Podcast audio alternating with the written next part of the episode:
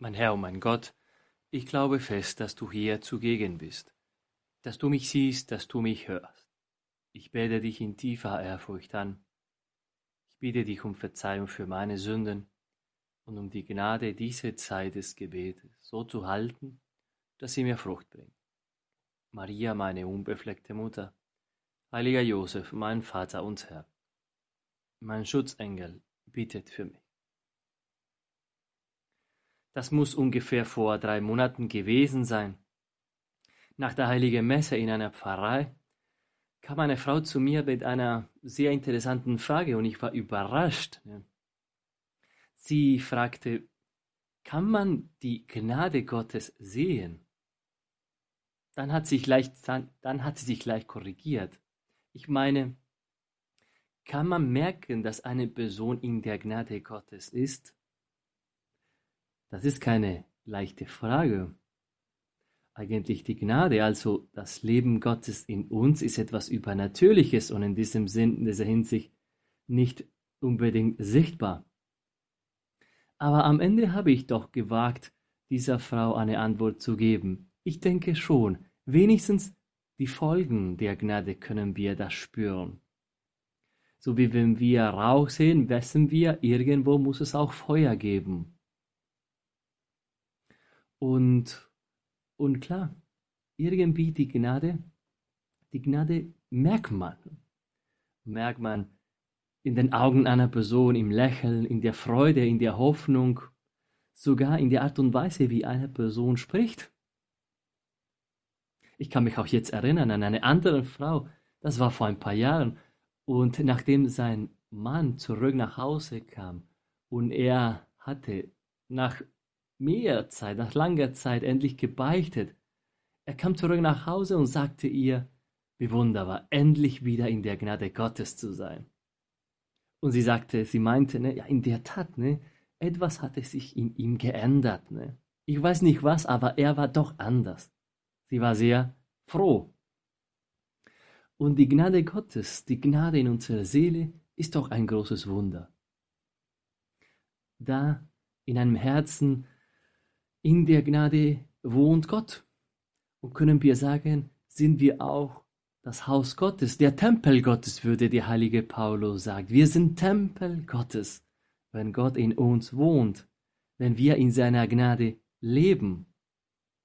Das ist eigentlich das Schönste am Fest, am Hochfest von heute, die unbefleckte Empfängnis von Maria. Eigentlich, was verbirgt sich hinter diesem Titel? Die unbefleckte Empfängnis. Eigentlich das, was wir hoffentlich jeden Tag in dem Gegrüßet seist du Maria sagen. Maria ist voll der Gnade. Gegrüßet seist du Maria, voll der Gnade. Vom ersten Augenblick deines Lebens an bist du voll der Gnade. Voll der Freundschaft Gottes. Voll des Lebens Gottes voll der Nähe der Dreifaltigkeit in deinem Leben, voll mit dem Heiligen Geist, das ist alle Synonyme heute.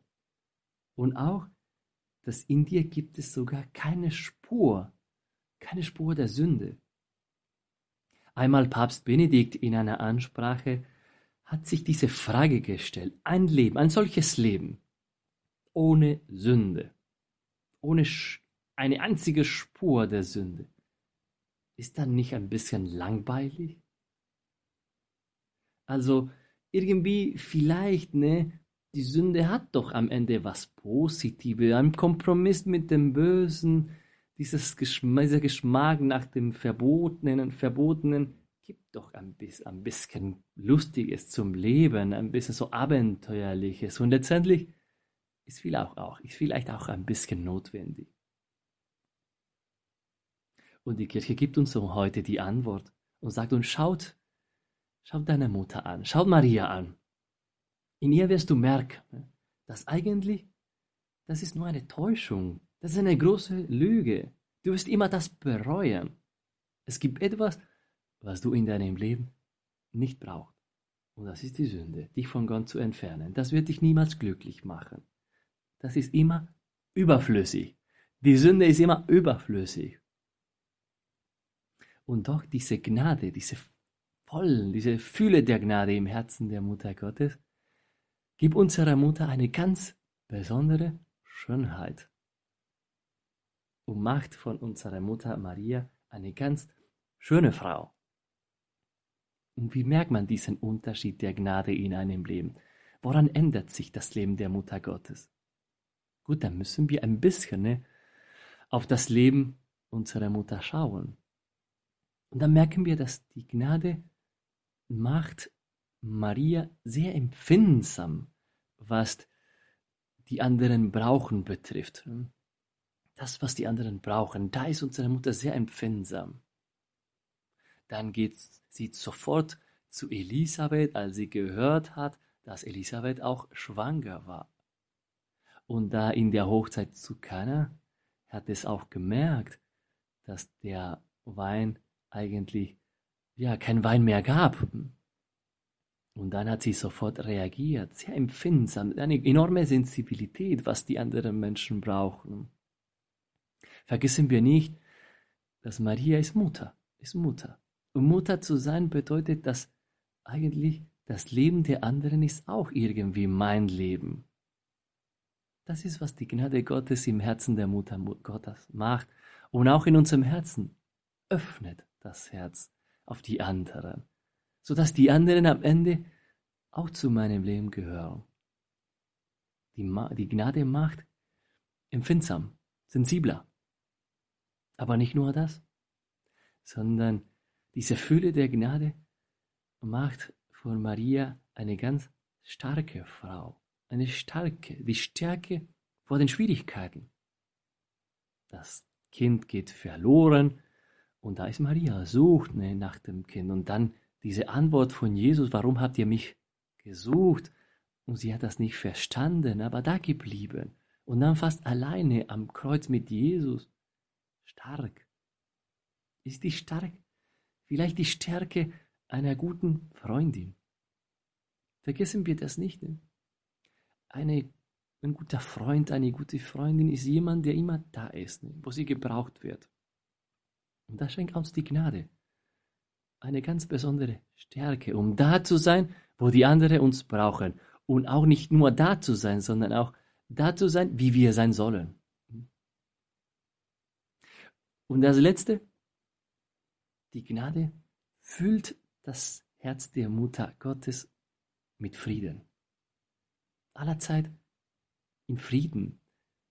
Ganz gelassen mit der Erzengel, wenn der Erzengel Gabriel mit der Botschaft kommt.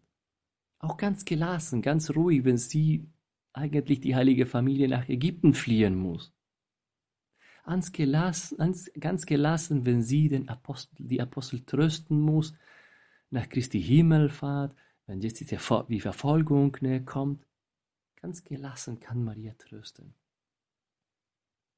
Und Maria ist nicht nur Mutter, ist nicht nur die gute Freundin, sondern sie ist auch Tochter. Und Tochter zu sein, Kinder, Kind zu sein, bedeutet, dass ich weiß, dass ich geliebt bin. Ich weiß, ich weiß, dass ich angenommen bin. Ich weiß, dass ich eigentlich dankbar sein leben und deswegen gibt es in meinem Leben ständig Frieden. Ständig in der Hand Gottes zu leben, das ist, was die Gnade Gottes auch im Herzen der Mutter Gottes und in unseren Herzen macht, dass wir wissen, dass egal unter welchen Umständen wir leben, wir sind immer in den Händen Gottes. Wir sind immer gelassen und in Frieden.